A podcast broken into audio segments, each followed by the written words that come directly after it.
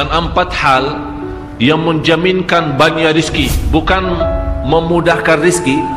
Ha? tolong bapa ibu hafal. Empat hal bukan mendatang men, men, menjaminkan rizki bukan memudahkan rizki tidak.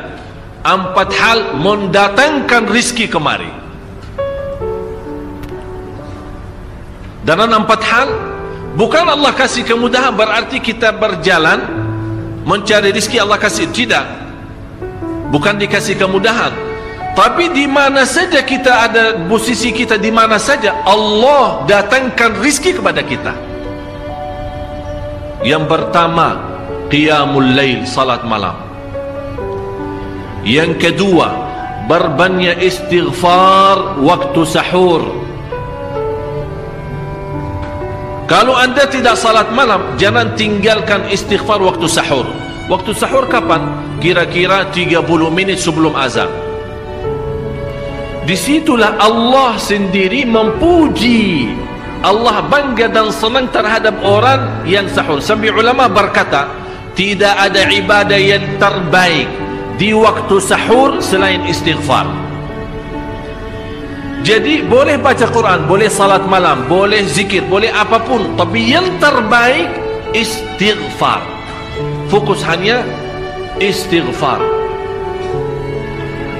Astaghfirullah wa atubu ilaih termasuk istighfar Allahumma anta rabbi la ilaha illa ant yang Bapak Ibu tahu sayyidul istighfar yang yang terutama yang paling luar biasa Allahumma anta rabbi la ilaha illa anta khalaqtani wa ana 'abduka wa ana 'ala 'ahdika wa wa'dika mastata'tu a'udzu bika min syarri ma sana'tu abu'u laka bi ni'matika 'alayya wa abu'u bi dhanbi faghfir li fa ya Allah kalau kita fahami doa ini luar biasa. Oleh karena itu kata Rasulullah barang siapa yang membaca Sayyidul Istighfar kemudian di malam hari dengan keyakinan dia meninggal habis baca istighfar masuk surga. Masuk surga. Berarti ini salah satu doa yang menjaminkan dengan mudah masuk surga jadi empat hal yang mendatangkan rizki bukan kita mencarinya dia yang datang kemari. Apalagi saat mencari lebih mudah. Qiyamul lail salat malam. Tapi dalam bahasa mohon maaf Bapak Ibu dalam bahasa Arab disebut qiyamul lail. Bukan salat tapi kalau diterjemahkan dalam bahasa kita salat. Tapi kenapa di situ qiyamul lail diberikan eh qiyamul lail. Qiyam qiyam. Qiyam artinya berdiri. Berarti lama saking lama berdiri dikaitkan jadi qiyamul lail. Qum qumil laila ya ayuhal muzammil. Apa terus? Qumil lail berdirilah saat malam. Berdirilah bukan salatlah malam. Tidak berdirilah malam hari. Itu dahsyatnya di situ berdiri qiyamul lail yang kedua berbanyak istighfar yang ketiga berbanyak sedekah. Sebenarnya bukan istilah berbanyak sedekah. Kadang-kadang orang bersedekah 100 juta, sudah saya, saya, saya sudah bersedekah 100 juta. Bukan itu. Bukan yang dimaksud berbanyak sedekah itu dari sisi uang itu banyak atau sedikit bukan. Yang dimaksud rahasia sedekah ta'ahudus sedekah istiqamah bersedekah. Istiqamah. Itu tidak menjadi masalah besar maupun kecil. Itu tidak menjadi masalah. Karena bagi Allah tidak ada artinya besar maupun kecil kita tidak memberikan kepada Allah. Karena Allah maha kaya tapi rahasia sedekah itu kita terus menerus sedekah. Siang pagi malam siang pagi malam pagi besok terus minggu depan tidak pernah berhenti. Setiap ada kesempatan selalu kita membawa sedekah. Itu namanya ta'ahudus sedekah. Ta'ahud kalau dalam bahasa sebuah janjian seolah-olah kita ada kontrak kerjasama antara diri dan dan apa? dengan sedekah itu kata ta'ahud ahad berjanjian. Saya berjanji seolah-olah ada ada berjanjian antara kita dalam sedekah. Jadi tidak boleh terlepas dari berjanjian seolah-olah kita menghormati berjanjian. Bagaimana menghormati kita terus? Kerjasama. Kita beri Allah ganti berkah sedekah. Kita beri lagi Allah ganti masih terus. Kita beri masih Allah terus ganti.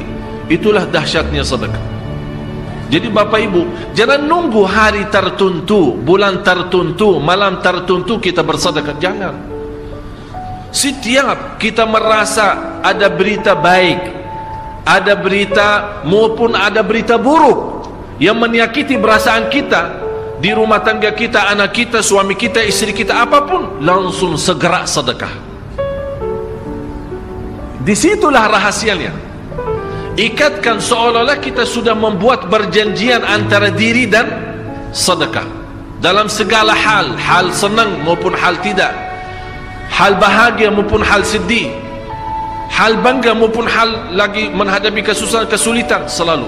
Sehat dan sakit,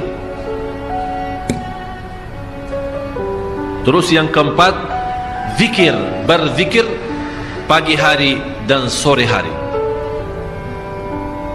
Berzikir pagi hari dan sore hari. Ini empat hal Bapak Ibu. Berdiri malam hari, itu yang namanya tahajud, banjanya atau lamanya berdiri. Berbanyak istighfar waktu sahur. Yang ketiga, berbanyak sedekah. Sudah Bapak Ibu mengerti Jadi istilah berbanyak sedekah bukan artinya harus banyak Dari jumlah hitungannya Tidak Yang keempat adalah Berzikir Di pagi hari maupun petang hari. Amman huwa qanitun ana al-layli sajidan wa qa'iman Sajidan wa qa'iman Jadi Bapak Ibu saat kita berdiri lama Walaupun baca satu ayat diulangi berkali-kali. Walaupun baca surah pendek tapi diulangi berkali-kali tidak menjadi masalah. Bapak Ibu hanya hafal qulhu qulhu dibaca tiga kali pahalanya seperti baca Al-Quran 30 juz. Ada seorang salih menajak kawannya sudah mendekati subuh. Ayo bangun salat malam dan baca sepertiga Al-Quran. Langsung orang itu menjawab eh bagaimana saya baca? Sebentar lagi muazan. Bacalah qul huwallahu ahad. Salat malam dan qul huwallahu ahad. Jadi Bapak Ibu yang saya harap jangan jangan mensusah fikir. Ya Allah saya mau baca apa tak usah tak usah susah fikir. Baca dan nikmati yang penting nikmati bacaan. Walaupun qul huwallahu ahad setiap hari. Kalau kita pusang baca Allah tidak akan pusang mendengar. Malah Allah paling senang mendengar bisikan bacaan dan bisikan doa kita malam hari. Allah paling senang mendengar bisikan doa munajat kita malam hari. Itu luar biasa.